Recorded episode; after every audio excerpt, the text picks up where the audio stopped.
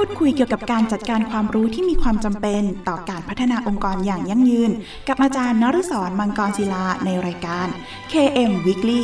ทุกวันอาทิตย์เวลา 14 นาฬิกาถึง 14 นาฬิกา 30 นาทีทางสถานีวิทยุมหาวิทยาลัยเทคโนโลยีราชมงคลพระนคร FM 90.75 MHz สวัสดีครับ ยินดีต้อนรับเข้าสู่รายการ KM Weekly ดำเนินรายการโดยกระผมอาจารย์เนิร์สอนมังกรศิลา กับรายการที่จะมาร่วมพูดคุยเกี่ยวกับการจัดการความรู้ ที่มีความจำเป็นต่อการพัฒนาองค์กรอย่างยั่งยืน พูดคุยกันเป็นประจำทุกวันอาทิตย์ เวลา 14นาฬิกาถึง 14นาฬิกา30นาทีทางสถานีวิทยุมหาวิทยาลัย เทคโนโลยีราชมงคล มหาวิทยาลัยเทคโนโลยีราชมงคล พระนคร IMUTP Radio FM 90.75คลื่นสังสมปัญญาพัฒนาสังคม คุณผู้ฟังสามารถรับฟังรายการของเราแบบสดๆ ผ่านทาง FM 90.75 ได้แล้วนะครับ โดยคุณผู้ฟังยังสามารถรับฟังรายการของเราแบบสดๆ ผ่านทางเว็บไซต์พร้อมกันทั่วโลกนะครับ โดยเข้าไปที่เว็บไซต์ radio.imutp.ac.th โดยสามารถฟังได้ทั้งจากคอมพิวเตอร์อุปกรณ์สมาร์ทโฟนได้แล้ววันนี้ครับ นอกจากนี้นะครับ คุณผู้ฟังยังสามารถฝากคำถาม หรือข้อสงสัยต่างๆนะครับ ผ่านทางกระดานสนทนาในเว็บไซต์ของทางสถานีครับ ที่ radio.imutp.ac.th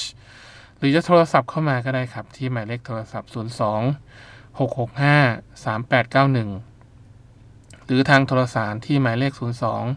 282 5550 รวมทั้งอีเมลของทางสถานีครับ ที่ radio at imutp ac th รือถ้าไม่สะดวกช่องทางใดเลยนะครับ ท่านสามารถเขียนเป็นจดหมาย หรือไปสัญญาบัตรนะครับ เพื่อติชมรายการ โดยเขียนถึงรายการ KM Weekly สถานีวิทยุมหาวิทยาลัยเทคโนโลยี ราชมงคลพระนคร เลขที่ 399 ถนนสามเสนเขตดุสิตกรุงเทพ 10300 และเมื่อทางรายการได้รับข้อคำถามต่างๆ เหล่านั้นแล้วนะครับ จะดำเนินการหาคำตอบมาให้คุณผู้ฟังทันทีครับ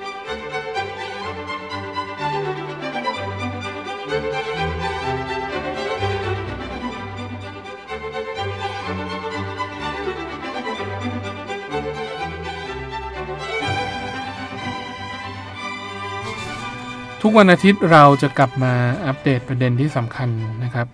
ในเรื่องของการจัดการความรู้โดยที่ในสัปดาห์นี้เราจะมาอัปเดตกันในเรื่องของการโฆษณาผ่านทาง Facebook กันครับ เรื่องของการโฆษณาบนสื่อสังคมออนไลน์ที่เรียกว่า Facebook นะครับ ก็จะช่วยให้บริษัทหรือองค์กรสามารถที่จะนำเอาข้อมูลนะครับที่เกี่ยวข้องกับธุรกิจ ของตนเองนะครับ หรือว่าการสร้างผู้เข้าชมนะครับ เพิ่มขึ้นในการติดตามเพจ ก็สามารถที่จะเพิ่มช่องทางในการเข้าถึงลูกค้าได้เพิ่มมากขึ้น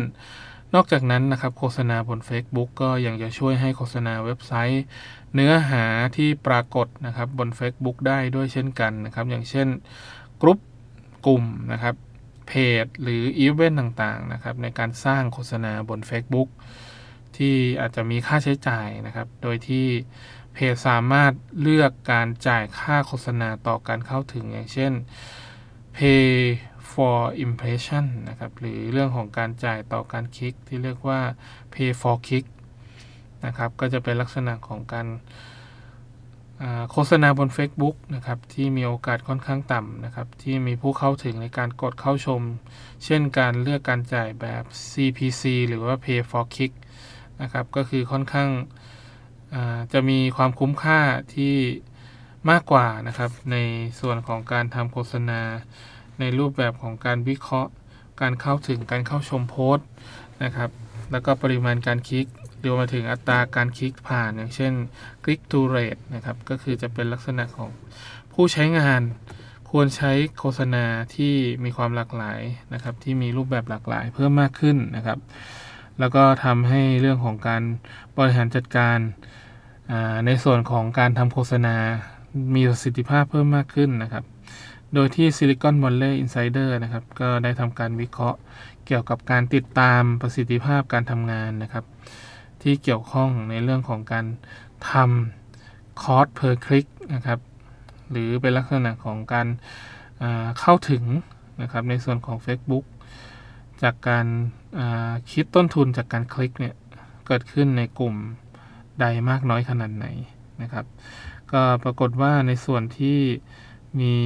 เปอร์เซ็นต์ในเรื่องของการกดเพิ่มมากขึ้นสูงสุดนะครับ ต้องยกในส่วนของ e-commerce นะครับ ที่ในเรื่องของการทำแบบ CTR แล้วก็ CPC นะครับนะครับตรงนี้ก็จะเป็นลักษณะของการ click to rate นะครับที่เรียกว่า CTR ก็จะมีเปอร์เซ็นต์ที่ค่อนข้างสูง นะครับแล้วก็ในส่วนของ Travel ในส่วนที่เรียกว่า CPC นะครับที่เป็น Pay per click เนี่ยก็จะมีเปอร์เซ็นต์ที่อยู่ในระดับค่อนข้างจะต่ำหน่อยนะครับ แต่ที่มีเปอร์เซ็นต์ที่ค่อนข้างสูงชัดเจนเลยก็จะเป็นเรื่องของ Healthcare นะครับ ก็จะเป็นเรื่องของการจ่ายหลังจากที่คลิกนะครับ แล้วก็มีเรื่องของการสร้างความประทับใจจาก ที่คลิกนะครับที่คลิก to rate เนี่ยก็จะเป็นลักษณะของการใช้ e-learning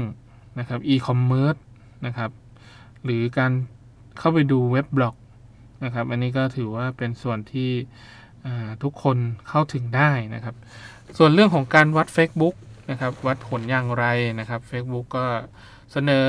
บริการให้กับผู้ใช้นะครับ ที่สามารถทำยอดในเรื่องของการโฆษณาให้ถึงเป้าที่ต้องการได้นะครับ โดยมีหลายรูปแบบนะครับ อย่างเช่น ปริมาณการไลค์ในเพจ ปริมาณการโพสต์ ปริมาณการเข้าชมเพจนะครับ การลงแอปพลิเคชัน หรือปริมาณการใช้แอปพลิเคชัน ปริมาณการใช้ mobile application ปริมาณการคลิกไปยังลิงก์ภายนอก การอ้างสิทธิ์นะครับ หรือเรื่องของการตอบสนอง และ การเปลี่ยนแปลงอีเวนต์นะครับ โดยสร้างเป็นรายงานว่าโฆษณาที่สร้างขึ้นนั้นทำหน้าที่ได้ดีแค่ไหนนะครับ แล้วก็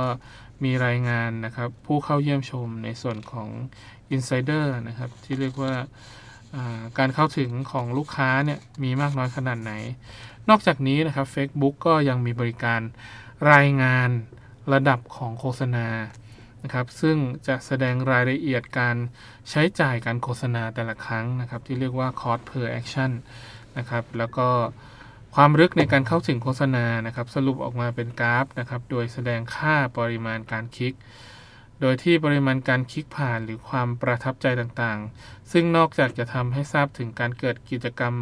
อะไรขึ้นในเพจนั้นแล้ว ก็ยังทำให้ทราบถึงที่มา แล้วก็เหตุการณ์ที่เกิดขึ้นนะครับในรูปแบบต่างๆ แล้วก็เป็นคุณภาพในเรื่องของการบริหารจัดการนะครับยอดโฆษณาที่เกิดขึ้นนะฮะจากการใช้ Facebook นั่นเองนะฮะก็จะเป็นลักษณะหน้าจอที่ถ้าคนที่ทำ Facebook Page นะครับก็จะพอเข้าใจว่ามีเรื่องของ cost per page like เท่าไหร่นะครับเพจไลท์อยู่ที่เท่าไหร่นะครับแล้วก็จะทำให้เรื่องของการทำแคมเปญเนี่ยมีประสิทธิภาพเพิ่มมากขึ้นนะครับ โดยที่ เนื้อหานะครับของ Facebook นะครับ โดยส่วนใหญ่ก็จะมีเนื้อหาที่น่าสนใจ แล้วก็มีสิ่งที่มองเห็นได้อย่างเช่น รูปภาพข้อความวิดีโอนะครับเนื้อหาที่น่าสนใจจะดึงดูดผู้คนเข้ามาเยี่ยมชมเป็นจำนวนมากนะครับ แล้วก็กลับมาเข้าชมซ้ำอันนี้ก็ถือว่าเป็นประโยชน์อย่างยิ่งนะครับ ในเรื่องของการทำสื่อสังคมออนไลน์ การเข้ามาดูซ้ำซื้อซ้ำสินค้าและบริการ ดยเฉพาะอย่างยิ่งสำหรับธุรกิจที่ใช้ในงาน Facebook เพื่อส่งเสริมการขาย การใช้ประโยชน์จากข้อความในเรื่องของการแนะนำลูกค้านะครับ Facebook ก็ให้คำแนะนำว่าธุรกิจนั้นควรโพสต์เนื้อหาที่กระชับเสนอบริการที่ไม่สามารถทำได้จริงในชีวิตเนี่ยควรตัดออกนะครับแอดมินสามารถประเมินความสำเร็จของเนื้อหาโพสต์ได้นะครับ ผ่านทางเพจ Insight นะครับ ก็เป็นลักษณะของการใช้ Insider นะครับ ถ้าเรียกว่า Marketing Insider หรือว่าถ้าเป็น Facebook เราจะเรียกว่าเพจ Insight นะครับ โดยที่จำนวนกดไลค์ ใครกดไลค์บ้างสามารถเข้าถึงเพจนั้นอย่างไร การเข้าถึงลิสต์ปริมาณของคนที่เข้ามานะครับในเพจ บอกถึงรายละเอียดของโปรไฟล์นั้นอย่างไรนะครับเรื่องเรื่องของการพูดถึงนะครับจำนวนผู้เข้าชมการตอบสนอง การโพสต์ ข้อความในเพจ การกดไลค์ การแสดงความคิดเห็น หรือการแชร์เนื้อหาจากเพจ ไปยังบุคคลอื่นนะครับ performance metric นะครับ หรือปริมาณและการเข้าถึงของผู้ที่สนใจเพจนะครับ หรือ performance graph นะครับ หรือว่า performance graph ระดับในเรื่องของอิทธิพลของแต่ละโพสต์ที่ส่งผลต่อปริมาณการสนทนาในเพจนั้นเป็นอย่างไรบ้างนะครับ มีไวรัลนะครับ หรือว่ามีเรื่องของการพูดถึงบอกต่อ นะครับมี word of mouth นะครับหรือว่า e word of mouth เป็นอย่างไรนะครับมีการพูดถึงในเพจนั้นอย่างไรบ้างนะครับ page post insight หรือว่า page post insight ที่ทำการวิเคราะห์โพสต์ขึ้นมาในบนเพจนั้นก็จะเป็นเรื่องของการติดต่อ การสร้างเรื่องราวนะครับที่เกี่ยวข้องกับเรื่องของการพัฒนาการสร้างการเติบโตของแบรนด์สินค้านะครับแล้วก็การสร้างสปอนเซอร์นะครับหรือว่า sponsored story โดยเป็นข้อความที่บุคคลชักชวนเพื่อนคนอื่นๆ เข้ามาติดต่อสื่อสารกับเพจนะครับ เจ้าของเพจอาจจะจ่ายเงินเพื่อโปรโมทเรื่องราวต่างๆ ของเพจตัวเองได้นะครับ โดยที่ Facebook Ad Manager นะครับ หรือว่าโปรแกรมช่วยในการวัดประสิทธิภาพการโฆษณา ช่วยตรวจสอบค่าใช้จ่ายต่างๆ ที่ใช้ในการโฆษณาสร้างรายงานออกมาในรูปแบบของกราฟ ว่าเนื้อหาของผู้คนที่เข้าไปสนใจนะครับ เนื้อหาใดไม่ได้รับความน่าสนใจนะครับก็เราสามารถที่จะเข้าไปดูนะครับในส่วนของเพจ Insight ได้นะครับว่ามีการเข้าถึงมีการคลิกเท่าไหร่ มี CTR นะครับหรือจะมีเรื่องของ Social Risk เท่าไหร่นะครับความถี่เท่าไหร่ขึ้นหมดเลยครับ ก็จะเป็นลักษณะของการดูแลเนื้อหานะครับหรือว่าคอนเทนต์ของ Facebook ว่าเป็นอย่างไรมีคนเข้าถึงไหม ส่วนเรื่องของการ ค่าใช้จ่ายนะครับก็จะมีเรื่องของการเข้าไปถึงเรื่องของ a d l a n c h อัลกอริทึมนะครับก็คือจะเป็นการสร้างเพจ ผู้สร้างเพจไม่ว่าจะเป็นบุคคลหรือหน่วยงานนะครับ ก็จะต้องใช้วิธีการในการติดตามข่าวยืนเป็นประจำนะครับ โดยเอทก็คือจะเป็นสิ่งที่อัปเดตบน Facebook ทั้งหมด เช่น Start Status นะครับ Like ความคิดเห็นหรือแชร์นะครับ เอสแลงก็จะเป็นตัวกำหนดว่าควรจัดลำดับการแสดงผล โพสต์นั้นอย่างไรก่อนหลังบน New Feed ของผู้ใช้งานนะครับ โดยจะเลือกสิ่งที่ผู้ใช้งานให้ความสนใจ แล้วก็มีการตอบสนองของผู้ชมมากที่สุด ซึ่งเป็นลักษณะเหมือนกันทำ Search Engine Optimization นะครับ หรือว่า SEO ซึ่งเป็นเทคโนโลยีที่ทำให้เว็บไซต์ติดอันดับในการค้นหาลำดับต้นๆสำหรับ Facebook ก็ถือว่าใช้ New Feed Optimization นะครับ หรือว่า NFO แทนนะครับ โดยคำนวณจาก S rank นั่นเองนะครับ อันนี้ก็ถือว่าเป็นส่วนหนึ่งของอัลกอริอัลกอริทึมนะครับ ในส่วนของการบริหารจัดการเชิงธุรกิจของเฟซบุ๊กนะครับ โดยที่ในครั้งต่อไปในส่วนของในช่วงที่ 2 นะครับ เดี๋ยวผมจะพูดในส่วนของ Facebook Business Best Practice หรือว่าแนวปฏิบัติของ Facebook ที่ดีกันครับ พักฟังเพลงเพราะๆจากทางรายการ KM Weekly สักครู่ครับ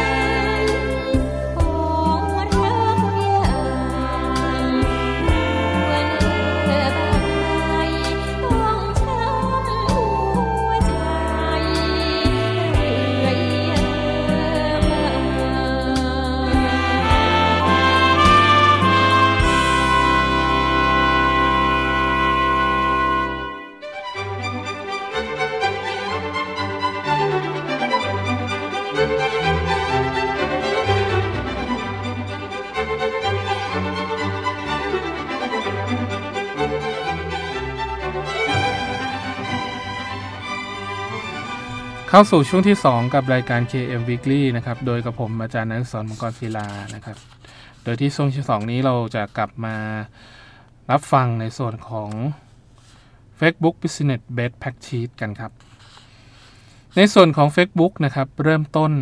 จากนักศึกษามหาวิทยาลัยนะครับ ที่อยู่ในมหาวิทยาลัยฮาร์วาร์ดได้เขียนเว็บไซต์ขึ้นมา เพื่อสร้างพื้นที่ในการติดต่อสื่อสารนะครับ แต่ปัจจุบันนี้กลายเป็นแพลตฟอร์ม ที่เรียกว่าเทคโนโลยีเชิงสังคมระดับโลกไปแล้วนะครับ สร้างประโยชน์ให้กับภาคธุรกิจจำนวนมากนะครับ ที่สามารถ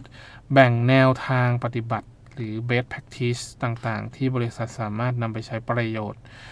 ในธุรกิจของตนเองได้นะครับ ส่วนแรกก็คือจะมีเรื่องของการตอบสนอง สนุกสนานและมีประโยชน์นะครับ โดยเมื่อมีผู้เข้ามาเยี่ยมชม Facebook เพจของบริษัทนะครับ ผู้เข้าชมต้องการการตอบสนองที่ดีจากแอดมินในการให้ข้อมูลนะครับ การตอบข้อซักถาม หรือให้ความช่วยเหลือต่างๆ ซึ่งเป็นสิ่งที่แอดมินเพจต้องให้ความสนใจนะครับ ส่วนที่ 2 ก็คือการเชื่อมโยง วิดีโอเข้ากับ Facebook Page นะครับ ซึ่งผู้ใช้งานสามารถฝังวิดีโอจาก YouTube หรือจากแหล่งอื่นได้อย่างรวดเร็วนะครับ โดยที่ผู้ชมไม่จำเป็นต้องเข้าเว็บไซต์นั้นๆนะครับ ก็เป็นการคลิกผ่านหน้าเฟซบุ๊กได้เลยนะครับ โดยที่ณปัจจุบันนี้ YouTube อยู่ในการครอบครองของ Google นะครับ ซึ่งบริษัทยักษ์ใหญ่ทั้งคู่นะครับ Facebook Google ถือว่า ร่วมกันทำสัญญาระหว่างกันนะครับ ในเรื่องของการทำธุรกิจต่างคนต่างได้ประโยชน์นะครับ ระหว่างกัน แล้วก็มีการสร้างความสัมพันธ์ระหว่างบุคคลนะครับ ระหว่างคนที่เกี่ยวข้องนะครับ ที่เกี่ยวข้องกับเฟซบุ๊กเพจของร้านนะครับ เข้ามาดูแลบริหารจัดการได้นะครับ แล้วก็เรื่องของการจัดการการประกวดการดึงดูด อันนี้ก็เป็นหลักการหนึ่งที่ ค่อนข้างจะเห็นกันค่อนข้างบ่อยนะฮะเรื่องของการประกวดการประชันกันนะครับ จนกลายเป็นณปัจจุบันนี้ ในกลุ่มเพจแม่และเด็กนะฮะมีกรณีในประเทศไทยที่เหมือนประมาณว่ามีเคสในเรื่องของการโหวตเด็กน่ารักนะฮะมิชาชีพก็เอาไปประยุกต์ใหม่นะเนื้อหาข้างบนเป็นเรื่องของการโหวตจริงครับ แต่เว็บที่ลิงก์เข้าไปเนี่ยครับ คือพิชชิ่งหรือการล่อให้คนใส่ ชื่อนามสกุล บัตรรหัสประจำตัวประชาชนหรืออะไรก็แล้วแต่นะครับ ที่สามารถนำเอาไปใช้ประโยชน์ต่อได้เนี่ย อันนี้คือสิ่งที่มิจฉาชีพต้องการนะครับ อันนี้คือช่องโหว่ในเรื่องของการประกวดนะครับ เราต้องดูให้ดีๆเลยนะฮะส่วนตัวที่5นะครับในเรื่องของการ ผสานการโฆษณาแบบดั้งเดิมบน Facebook นะครับ ก็คือจะเป็นการโฆษณาในทิศทางตรงกันข้ามกับการใช้งาน Facebook เพื่อโฆษณาสินค้านะครับ แต่จะเป็นเรื่องของการใช้โลโก้ Facebook เพื่อโฆษณา ในแผ่นพับโปสเตอร์สิ่งพิมพ์ เพื่อให้ผู้ที่มีบัญชี Facebook หันมาสนใจสินค้าและบริการนั้นๆ เพิ่มขึ้น จากการใช้รูปสัญลักษณ์เล็ก ๆ นะครับ ติดเอาไว้ข้างล่างว่ามีช่องทางในเรื่องของการเข้าเข้าถึง Facebook เข้าถึง Line Instagram ของบริษัทหรือองค์กรนั้นอย่างไรนะครับ ในส่วนที่ 6 นะครับ ก็จะเป็นเรื่องของการใช้ Facebook เพื่อเพิ่มผู้ใช้งานนะครับที่สามารถรับข่าวสารผ่านจดหมายข่าวนะครับ แล้วก็เข้าถึงลิงก์สำหรับ Facebook Page ด้วยนะครับ ควรให้ข้อมูลสำคัญเกี่ยวกับสินค้าและบริการกับผู้ที่ติดตามเพจก่อนๆนนั้นนะครับทำให้เกิดการรับรู้แล้วก็ความสนใจในอันดับต้นๆ สามารถกระจายข้อมูลได้อย่างรวดเร็วนะครับ แล้วก็ใช้ใบปลิวในเรื่องของการติดตามความเคลื่อนไหวนะครับ ทำให้เกิดการส่งข้อมูลไปยังบุคคลอื่นนะครับ ช่วยให้เพิ่มจำนวนผู้สนใจชมเนื้อหาในเพจเพิ่มมากขึ้น อันนี้ก็เป็นส่วนหนึ่งในเรื่องของการใช้โลโก้ที่โดดเด่นชัดเจนนะครับ ก็เป็นการดึงดูด ส่วนตัวที่ 8 นะครับ วิธีการก็จะใช้วิธีการผสานร่วมกัน กับสื่อสังคมออนไลน์ประเภทอื่น ๆ มาไว้ใน Facebook Page นะครับ อย่างเช่น YouTube นะครับ สไลด์แชร์นะครับแล้วก็ใช้วิธีการเหล่านี้ในเรื่องของการเข้าไปดูนะครับผ่านหน้า Facebook หรือสื่อสังคมออนไลน์ที่เราสามารถโพสต์ได้ อันนี้ก็จะเป็นส่วนหนึ่งที่สื่อสังคมออนไลน์ ในตระกูลต่างๆ มีความร่วมมือระหว่างกันนะครับ แต่สิ่งที่น่าสนใจอีกตัวหนึ่งที่ผมคิดว่ามันน่าจะเกี่ยวข้องกับตัวที่ 8 ก็คือเรื่องของการใช้ โปรแกรมร้องเพลงนะครับ หรือว่า VSync เนี่ย อันนี้ก็ถือว่าเป็นประโยชน์อย่างหนึ่งนะสำหรับคนที่ชอบในการร้องเพลงนะครับ หรือใครที่มีความชอบในเรื่องของการเผยแพร่การทำการประดิษฐ์นะครับสามารถทำวิดีโอในเรื่องของการประดิษฐ์ ตัวงานประดิษฐ์ผ่านกล้องนะครับ ตั้งเอาไว้ถ่าย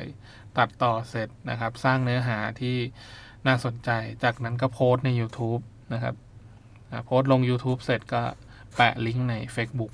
อันนี้ก็ถือว่าเป็นประเด็นหนึ่งที่เราสามารถสร้างความ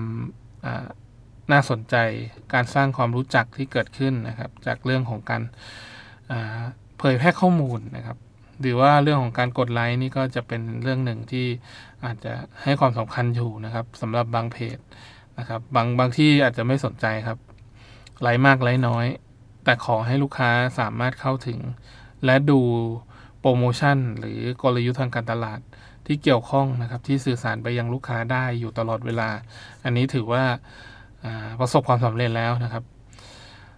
ส่วนเรื่องของการวิเคราะห์หรือการวัดค่าสถานะ Facebook นะครับก็จะเป็นการวัดผลที่เกิดขึ้นทางด้านการตลาดนะครับ ไม่ว่าจะเป็นการวิเคราะห์ข้อมูลของ Facebook Page ผู้ให้บริการ Facebook ก็จะเตรียมเครื่องมือในการวิเคราะห์ข้อมูลสำหรับผู้ใช้งาน อย่างเช่น Facebook Insight นะครับ ก็จะมีรายละเอียดที่เกี่ยวข้องกับเรื่องของการเข้าไปดูภาพรวมของเพจนะครับว่าในช่วงเดือนต่างๆ มีผู้เข้าชมมากน้อยขนาดไหน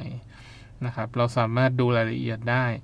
แล้วก็มีจำนวนไลค์เท่าไหร่ มีการคลิกเข้าไปเท่าไหร่นะครับ มีส่วนร่วมอยู่เท่าไหร่นะครับ มีวิวในการเข้าไปดู รวมไปถึงเรื่องของการเข้าถึงตัว Facebook Page มีมากน้อยขนาดไหน นะครับ โดยภาพรวมก็จะเป็นเรื่องของปริมาณการกดไลค์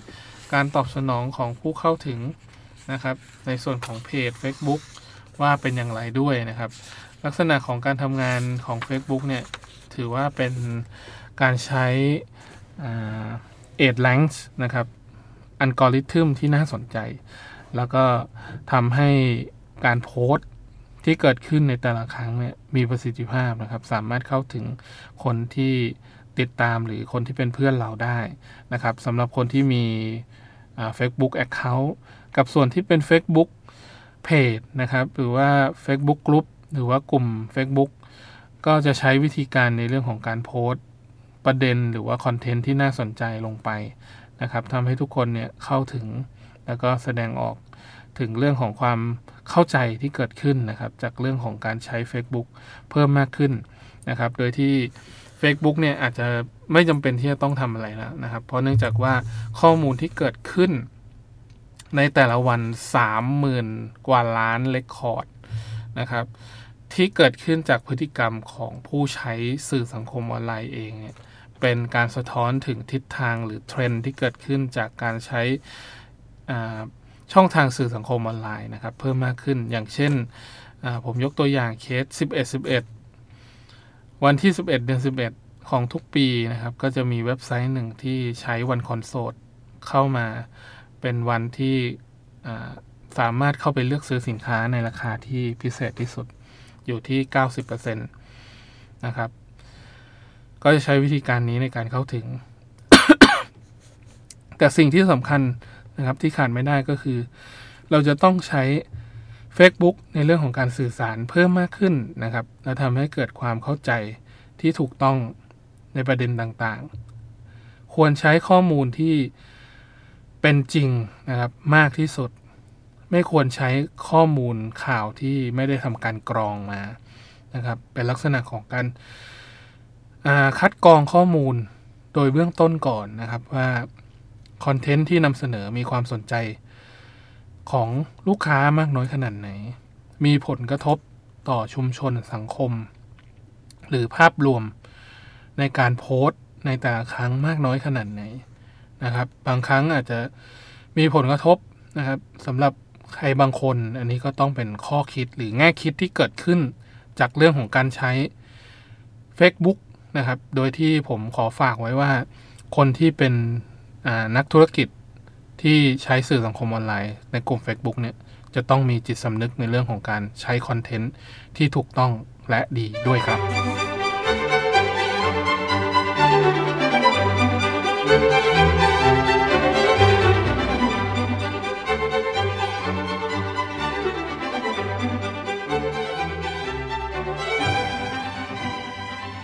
มาถึงช่วงสุดท้ายของรายการแล้วนะครับ คุณผู้ฟังสามารถ ติดตามรับฟังรายการ KM Weekly ได้เป็นประจำทุกวันอาทิตย์ เวลา 14นาฬิกาถึง 14นาฬิกา30 นาที และถ้าหากมีข้อสงสัยต่างๆนะครับ รวมถึงอยากติชมแนะนำรายการนะครับ คุณผู้ฟังก็สามารถโทรศัพท์เข้ามานะครับ ที่หมายเลขโทรศัพท์ 02 665 3891 หรือทางโทรสารหมายเลข 02 282 5550 รวมทั้งอีเมลนะครับ radio at rmutp ac th นะครับ แล้วก็ทางจดหมายหรือประสิญญบัตรนะครับ โดยเขียนถึงรายการ KM Weekly สถานีวิทยุมหาวิทยาลัยเทคโนโลยี